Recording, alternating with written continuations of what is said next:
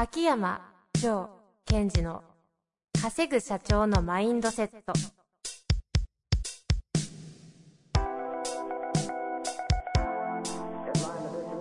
なぜ一流の経営者たちはぶつかる壁を次々と越えられるのか。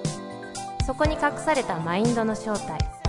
ポッドキャスト「稼ぐ社長のマインドセット」は上場企業から中小企業まで。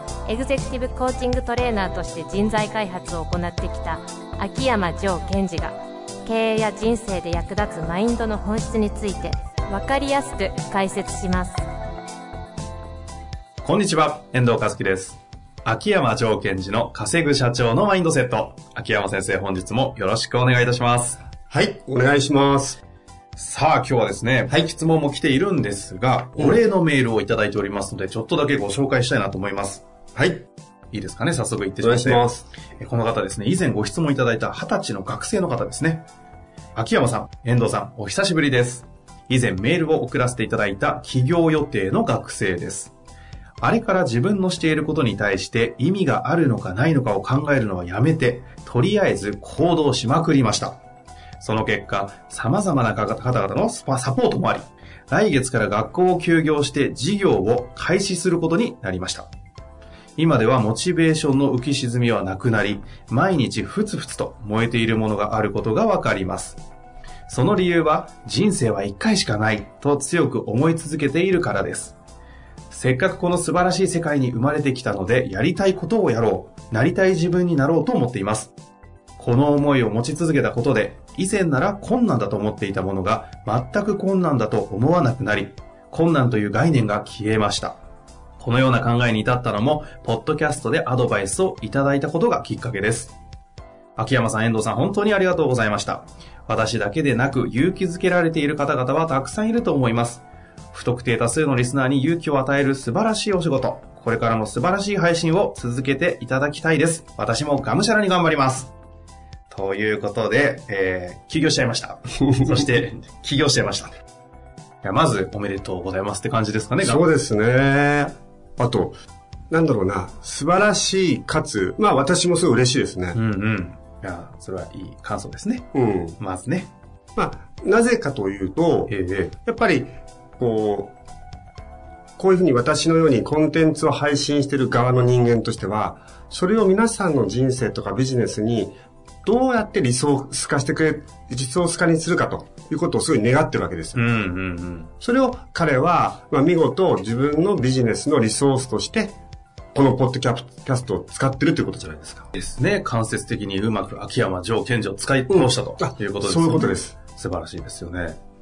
で、やっぱりこう、あともう一つのは、あ、これいいな、いけるなと思ったら、それをすぐ実行に移すっていうところも、まあ彼の、まあ、強みでしょうね。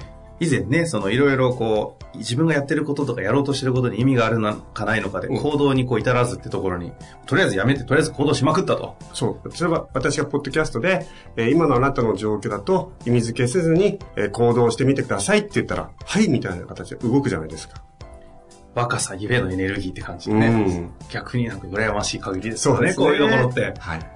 で、えそういう、なんだろう、まあ、20代は20代前半なりの、その、エネルギーの色とかうん、パワーがあるので、それをうまく使ってほしいし、まあ、えー30代の方は30代の、その、それぞれ自分の年代、それから立ってる位置、そのエネルギーをしっかりといい形で使ってもらっていくっていうのはすごい私は有効だと思います。うん。この方のご質問138回にありますからね。ちょっとせっかく聞いてないという方いらっしゃいましたら聞いてみるとそうですね。あ、こういう悩みから、うんそういう意思決定に至るんだというのもね、面白いと思いますのでね、ぜひ参考にしていただきたいなと思います。まあ、一方でどうなんですか？こう会社を辞めれば、会社というかね、この方学生ですけど、うん。辞めればいいとかね、うん。こう、行動しまくればいいというか、このステージにとっては、うんっていうところもあると思いますので、そうですね。それはすごい大切なポイントで、今、まあ、この時代、この時代っていうふうに騒がれてて、で、えー、このままでは良くないなって言って、その恐怖のあまりポーンと出るっていうことではなくて、うんうん自分がこういうことをやりたいとか、こういうことやってみたいっていう、その、いいエネルギーで前に進むっていうのはすごいおすすめですね。なるほどですね。という感じですか、うんあとはやっぱり彼が言っていた、えっ、と、最後の方にえー一度きりの人生だからっていう。うんうんうん。まあ、それは彼なりのその人生の捉え方をこうシフトさせたことによって、えー人生は一度きりだから、自分の持てる力を最大限に発揮しようと。そっち側の方のために、この言葉を使ってるように感じたんですよ。うんうんうんうん。ですから、この信念の使い方もすごい良かったと思います。おーそういう解析ですか。なるほどですね。ちなみに私、あの、最近強く思ってるのは、はこう、よく時代の変化が激しいので、先のことは分からないって言われてるじゃないですか。はいはいはい。そうそう。誰も分からないと。分からないんだったらば、未来は明るいってことにしようっていうのを決めちゃってるんですよ。うん私は。。うん。それも私なりのその信念の使い方の一つですね。どうせわからないんだから。うん。いい未来は明るいに決まってる。うん。誰も分かんないし、誰も答えは分かんないんだったら私の中では明るいに決まってるっていう前提を入れてます。うん。そんなね、秋山先生の話もね、ちょっとパクっていただいて、はい。ぜひね、明るい未来を作りましょうみたいな話ではないですね。そうそう。さあ明るい未来が来るかはら、いどうすんのみたいな。ですね。さあ、というわけでね、この方はもうぜひね、頑張っていただいて、はい。一旦もがむしゃらにやるフェーズだと思いますので。そうですね。やって失敗して成功して失敗してを繰り返して、うんまた困難でちょっと立ち向かって、あれ困ったって時にぜひね、質問、ないしはもうせっかくであれば会いに来ていただいて、あ、そうですね連絡。してもらえればね、はいうまく時間こういう方はね、作って会いてみ、会いたいですよね。そうですね。あの、ぜひ遊びに来てもらえればとね思いま。本当ですすね。さあ、というわけで今日の質問に行きたいと思います。はい。えー今日のご質問は、えー一部上場企業人事部の方からご質問来ております。はい。以前、いつかお話ししてくださると言っていた、定性的な目標を定量的な目標に変えるための手法はいつお話しいただけるのでしょうか？はい。クレームです。すごく楽しみにしていますので、ぜひこの質問をきっかけに取り上げていただけると嬉しいです。ちなみに私は一部上場企業の人事部の5年目で、定量化が非常に難しい職種なので参考にしたく思っています。質問じゃないですね。クレームですい。えいえ、リクエストです。さあ、今日のクレームね、いきたいと思いますので、よろしくお願いいたします。はい。時間足りますかね？定量、定性を定量に変える。うん。大丈夫だと思います。じゃあ行きたいと思います。はい。えっと、そうですね。えー復習ですが、えー部下にオーダーを出すときに、えー定性的なものと定量的なものがありますよね、と。うんうん。で、定量的というのは、えー数値目標だったりするので、ゴールが達成する、しないっていうのが非常に明確です。はい。その中で、えーゴールはそう、数字ですと。で、条件がこうですってことを伝えていくっていうのが、いいオーダーの出し方ですよと。うんうんうん。うんその一方で、定量的なオーダーもあると。定量っていうのは、まあ、性質を表しますので、はい。例えばどんなものがありますかね？部下に対して、えー数字ではない何かをやってほしいとか、こうなってほしいっていうのも当然ありますよね。うんうんうん。例えばどんなものが皆さんの中であるのかな？どっちですか？定性的な？定性的なものは。定性的な質問、質問じゃない、目標で、ゴール。売り上げがついとか、そうなっちゃいますけど、それは定量ですよね。うん。なんか、あ、人事部っていう側面で言うと、はいなんかこう、社員が、うんなんかコミュニケーションがすごい円滑になる、うん。あの、ための仕組みを作れ、作れとか、うん。うん。うん。なんか円滑になるという状態を、あの、なんか活性化してくださいとか、どうないすりゃいいねみたいなのはよくあるんじゃないです素か、ね。晴らしいですね。今何て言いました？覚えてないです。状態。はい。そういう状態っていうのが定性的なものじゃないですか。うんうん。ですから、今言ったようなものもあれば、えー例えば、あの、えっ、と、マネージャーの方に、君にはチームをまとめてほしいんだとか、うんうん。まとまってるっていうのも状態ですよね。そうですね。あとは、えーもっと個人的な、えー態度とかっていうのも入ってきます。えっ、と、お客様と接するときはもっと堂々としてほしいとか、うん。あとは、えーと、幹部としてふさわしい行動をとってほしいみたいなものどちらかというと、言葉としては定性的なものです。はいはい。もうひどいのになると、愛を持てとかじゃないですか？そうですね。もう上司に言われた瞬間に終わったって思うやつですね。はい、思ってとかあるんですか？あるじゃないですか。えーいや、わびさびが足りないんだよとか、わびさび足りないって、明日からの行動どうすりゃいいんだよ。そうそうそうそう。で、じゃあこれを、とは言いつつもの、はい。あの、この定性的なものだと、相手もどうしていいかわかんないし、うんうんそもそもお互いにとってそれが達成したかどうかがわからないわけですよ。はいはいはい。ですから、この定性的なものを一旦定量的なものに置き換えるってことが重要ですよというお話でした。うん。うん。で、えーこれはどうやってやるかというと、まず、この定性的な状態というのは、実は認識論なんですね。例えば、えーチームをまとめてほしいんだという場合は、うん。チームがまとまったという状態は、どういう状態だと認識できるかということなんです。うん。例えば、うん。あ、私でいいんですか？今のうん対して、例えば、チームがまとまった状態。で、そうなってしまうので、この時は逆に、例えば、君にはもっとチームをまとめてほしいんだっていう場合はですよ。今まとめられていないってことじゃないですか。うん。うん。だとすると、まとめられていないのも認識なので、チームをあなた、君はまとま、まとめることができてないという認識をした誰かの行動とか発言とかっていうのをピックアップしてほしいんですよ。はいはいはい。そうすると、お互いの認識を詰めることができるようになってきます。うん。なんかのみんなでやったイベントの後とかに、じゃあみんなで行こうかって言った瞬間に、あ、今日ちょっと帰りますみたいな。うんっていうのが僕は見たので、君はチームをまとめられているふうには認識はしていないんだよとか。うん。うん。ですから、えー、まず皆さんやっていただきたいのは、まずはその定量、あ定性的なゴールを紙に書いてみる。うん。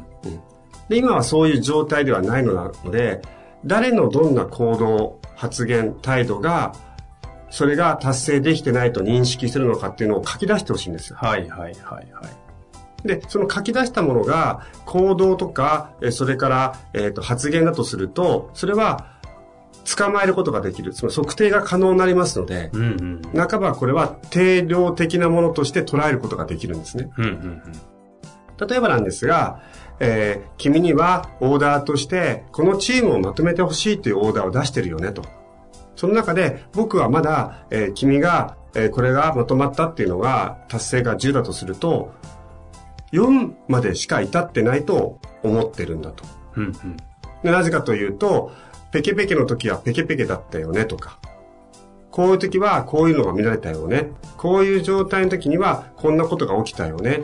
なので僕は、君はまだチームをまとめるに至ってるというふうには認識してないんだよ。だ今挙げたような行動とかを出さないようにしてくれ。その代わり、こういう状態を見れる、見れるようにしてくれと。っていうのを置き換えていくと、まあ、相手は、その、まとめ、まとまるという非常に性質なものから行動に置き換えられるわけですよ。これが、えー定性的なものを定量、まあ行動ですね。行動をベースに置き換えることによって、お互いそれが達成したかどうかっていうのが認識できるということです。ああ、一時期人事界隈で、あの、サイバーエージェントさんかなんかが、うん。あの、セリフメソッドって言って、まさに定量を訂正にしてる話だと思うんですけど、うんうん。半期終わった、例えば何期終わった後に、誰々からこの言葉をもらえたら5が OK! みたいな設定をしてたのは、まさに同じような話ですね。そうですね。で、それをですね、まずは上司のあなたが、えっ、と、こういう姿を見せろ。こういう状態を見せるな。それができた時にチームがまとまったと僕は認識するっていうやり方が一つ。うんうん。もう一つは、それを部下と、チームがまとまったという状態はどういう状態かということを、部下の方と一緒に話して決めるっていうのもありです。うんうんじゃあ、我が社におけるチームがまとまったってどういうことかっていうことを考えてみようとか。それは、あなた、上司のあなたが一方的に決めてもいいし、えーそれを任せる相手と話し合ってもいいです。うん。うんうん。ただその時に注意してほしいのは、一般論を使わないことですね。と言いますと。えー普通チームはまとまったっていうのはなとかって言わないことです。ああ、ほうほうほそれから、えー君にはもっと幹部としてふさわしい人物になってほしい。これも定性的なものですけど、幹部というのは一般的にはなとか、もう使わない。う。うんこういう時こそ、皆さんの会社の理念とかビジョンを使ってほしいんですよ。うん。うちの会社はこういうビジョンがあるとか、こういう理念があるので、なので、うちの会社でいうチームがまとまったということは、そこのビジョン、理念から照らし合わせたらこういうことですよっていうふうに喋ってほしいんです。これは上の立場の方が下に定性的な目標を掲げるときにはの話ですね。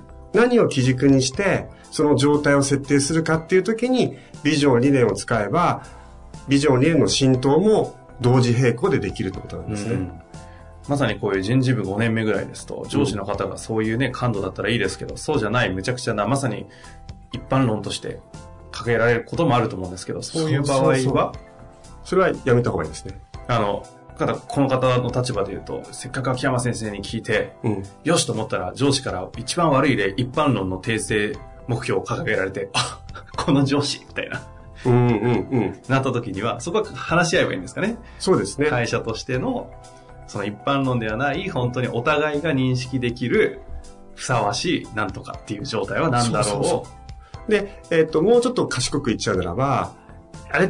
と思った時に、あ、なるほどと。うちの会社はこれをビビジョンに掲げてるので、それをやれってことですねっていうふうに置き換えちゃってほしいんですよ。部下の方から。ここなんかでも、あえて大企業ってところからすると、大企業の目標、ビジョンとかって、うん。なかなかね、こう使いにくいんですけどね。いやー、まあ、それも実はありますね。あの、上場企業の場合のビジョンっていうのは、中小企業と大きく違うのは、ユーザーへの宣言っていうのが、上場企業のビジョンになることが多いのよね。うん。うん。まあ、その場合は、まあ今部下の方がっていう立場でいいですよね。はい。そうですね、この方、多分そういう立場でしょうから。その場合は、えっと、自分がどういうビジネスパーソンになりたいのかってことを設定しちゃってほしいんですよ。うん、うん、それを達成するために、この、えー上司からチームをまとめろと。一般論を言われて、それが自分が腑に落ちたっても、自分はこういうビジネスパーソンになりたい。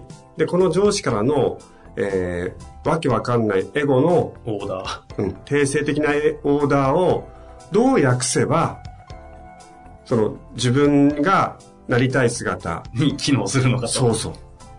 そこは、そこまで考えていただけるならば、ぜひそうしてほしいですね。はあだあの、枠組みとして、会社の枠組みとしてうまく設定できないのであれば、うん個としての枠組みに切り替えて、無理くり機能させてしまうと。だって基本的に、えっと、上司からのオーダーをノーっていうのは私はそんなに賢いとは思えないんですよね。ええそれを、あ、そういうことなんですね。ということはっていうふうに、こう、自分なりに訳し直しちゃうとか。そういうことをすることが、やっぱりビジネスパーソンとして、その組織にいる醍醐味じゃないですか。はいはいはい。個人のアウトカムも達成しつつ、うん。会社も活性化させてしまおうと。はい。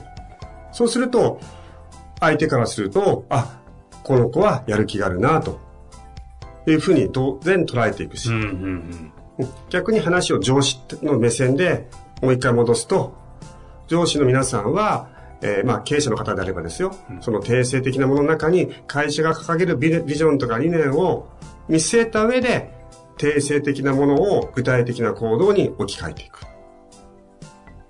ということをやることによって、えー非常に自分のアウトカムと相手のアウトカムが一致、一致じゃない、それぞれが加速することになります。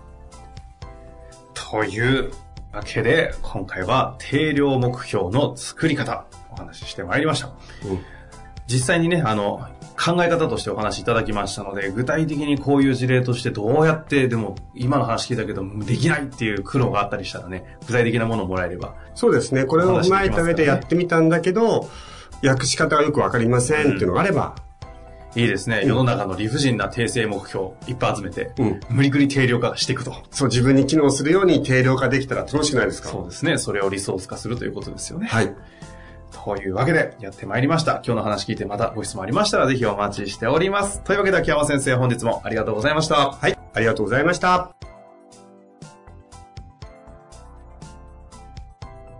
本日の番組はいかがでしたか？番組では秋山城賢治への質問を受け付けております。ウェブ検索で秋山城と入力し、検索結果に出てくるオフィシャルウェブサイトにアクセス。その中のポッドキャストのバナーから質問フォームにご入力ください。また、オフィシャルウェブサイトでは無料メルマガも配信中です。ぜひ遊びに来てくださいね。